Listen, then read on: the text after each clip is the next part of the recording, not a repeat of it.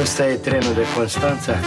Eu sunt un om de înțeles, să știți. Cu mine o să vă înțelegeți de minune, numai să fiți cuminți. Le fier bine, le speli, le dai în două ave, le scoți sâmburii și le pui la fier. Excepțională. Viața de freelancer podcast, unde înveți cum transform freelanceul în business. So the first question, and I think is one of the the most interesting questions regarding the brands. Um, how can a brand create engaging content in um, in an ecosystem that has a lot of content? You are always spammed with uh, with all kinds of content. How a brand can create engaging and relevant content? So the brands should stop thinking themselves so much as brands anymore. Um, at, at currently, the way brands are wanting to advertise and be, you know, communicate with their customers, which we ultimately are, um, is by saying, "Buy me, buy me. I've got you things to sell," and we become so desensitized to it as a, as a, as consumers. You know, you don't pick it up. But what you do pick up is when a piece of content actually speaks to you. And you can do that by creating content that speaks a human truth. And with this human truth, you build a connection with people. And there's different ways of building a connection through identity, rather, for example, saying that I've got green eyes, or I'm dyslexic, or I'm from a single parent family. That thing, identity, automatically connects you to someone, thinks, huh, they're speaking to me. And then you've got another pillar, which is emotion. So whether you make someone laugh or cry or feel nostalgic. And then another pillar, which is utility. So whether you're actually providing something, such as teaching someone how to cook a recipe or build a bookshelf, you know, you're becoming useful. And if you manage to connect all three pillars in your piece of content, that is where you're going to um, hit that human connection and build a content that is relevant for your audience. Wow, that's that's awesome. I mean, you, are talking about humanizing the brands. Yes. Yeah. Because up until now, advertiser were like, "This is our message: buy us, buy us, buy us." Yeah, but people want more relevance and more. They want to be closer to Yeah. to people. You want to feel brand people want to feel like they are part of something and that mm-hmm. they there's like some sort of humility in that content. Yeah. That, that's simply as it is right now. And if you're not doing that, then well, you're going to be left in the dust by the brands that are doing it. Yeah, because social media enabled people to be a part of communities. Yes. And now it's, I, I think it's more important than ever to build communities. Without doubt. How do you find subjects and how you decide the angle of approach in the content that you, you create? Um, so I work um, across both editorial work, so just creating content for I don't want to say, but for the sake of content, um, and then I also work with brands um, to create content on their behalf too. So more so when I'm creating content for you know editorial purposes, I look into what it is that I enjoy, but, um, and what I would think was cool. If I didn't think something was going to be good and that I would enjoy it, I wouldn't make it Okay. um, because I know that for, I've got my different human connection points, and if people aren't enjoying, if I don't enjoy this thing, what makes me think other people are going to, right? um, when it comes to brands, and this is actually something that I tell brands as well, is that they have these ideas, and I'm like, but would you watch that? Would you read it? Would you listen to it? And if you say no, then why the hell do you think anyone else is gonna um, do that too? So it's so when working with brands, they might have. Um, a audience that they're trying to connect to um, or they might have an overall message that they're trying to give and from that I adapt what from different data and insights that from BuzzFeed we're a data company really we have loads of research so we use the different data points that we know that our audience have and then connect that into the brief to show that this will work and this is this is this is something that a brand should be doing Okay. How important it is to understand the, um, the audience, the targeting and the customer persona, the people who will read this? That's a great question, uh, and it's something that um, I've been playing around with in general myself.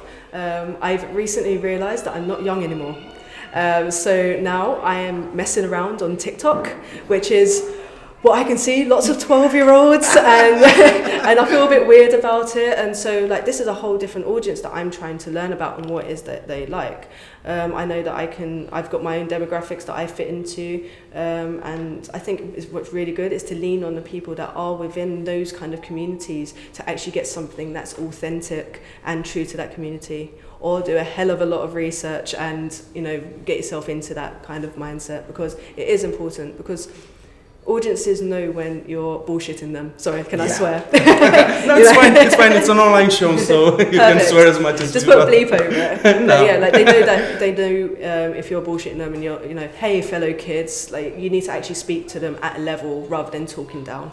Okay, Mm-hmm. that's that's uh, that's a cool insight. I, I'm I've been playing with TikTok for uh, the past six months. I think six months, and it's fascinating Yeah. because I, I think as a marketer you should be on all the platforms where your audience is, and this way you can better understand Mm-hmm. Yeah. them. Because we as marketers we may might think that we know better than them, but they really know better what they want and what uh, what they uh, they need. And I think as well um, that come like that's a really good point. Like it's important for brands, but if we're talking to like a freelancing audience and people who want to become specialists um, in something, if you can become an expert in a field, that totally opens up your whole um, your whole CV, and all of a sudden you're brought in to be that expert Mhm. into something, and literally you're just go on TikTok, but you all of a sudden become the expert on TikTok because all the older people, like grey and old, are like, oh, I don't know this, um, and there you are, knowing how to use a new platform that they don't. Yeah, but unfortunately, my opinion is that TikTok can be awesome, but you have to scroll a lot to, Mm-hmm. A to get to the relevant and the cool content. Oh yeah, so one piece of good content for every nine. Eh. it's hard. It's hard, but Yeah. you, you start picking up on what the different trends are and what um, gets the kids uh, gets the kids sharing. yeah. Most of, most of the conversation I have with my peer uh, advertiser are like, "Oh, TikTok, I don't understand it. What the hell? What the hell are Yeah. they doing there?" And I'm I'm telling to them, "Stop right there. Yeah. Remember when we were their their ages and our parents was weren't able to understand us." Yeah. We are getting there. They're like, "Oh my God, we are getting old." Oh god, it's a, it's a really scary realization. I tell you that. It's like, man, just give me a Zimmer frame and you know retire me already. yeah. Um, what do you think are the um, 2020 trends in terms of content types and maybe channels oh, for businesses? That's a very difficult question. I know. I That, mean, that's why I asked it. It is difficult. Like I'm honestly of the opinion that nobody really knows what's going to happen because things are changing so fast. Yeah. You know, there's things that shown that will be true, and then other things will just pop out of nowhere, and you think, well, where the hell did that come from? Um, but I think one of the things that I think will become a trend is actually understanding what audiences are across the different platforms and how properly they use it. So one of the thing, uh, one of the trends that I've seen, I mean, I wouldn't even call it a trend really, is that it's now a much older audience that's on Facebook. Mhm. So, like, I'm 30 and I don't really use Facebook as much because my mum and my great aunts and my nan are all on there and they're embarrassing me by putting like kisses on the end of my comments and I don't want to be there anymore. So now I'm more on Instagram. But then Okay. you've got a younger generation to me who are now who are not so much on Instagram, they're on other platforms. Mhm. So it's it's learning how to um, know, knowing what audiences are where and following your audiences and where they are, um, and then learning how they interact on those platforms. Okay, uh, but do you think video will still be the king in social media? Uh, podcasts? How do you feel the, the evolution of the of the Mm. market? Well, that's that's a really fantastic question. So, I think every piece of content has its place. Mm-hmm. So, video it seems to be the king right now of content. Everyone wants to, you know, make a video and it to go viral and to do good. Yeah. But actually, different pieces of content ha- does a different thing. So I found that when I was working more in posts, um, you know, certain posts would be better for um, engagement rates. Other posts would be better for actually teaching someone and brand um, authenticity and connection.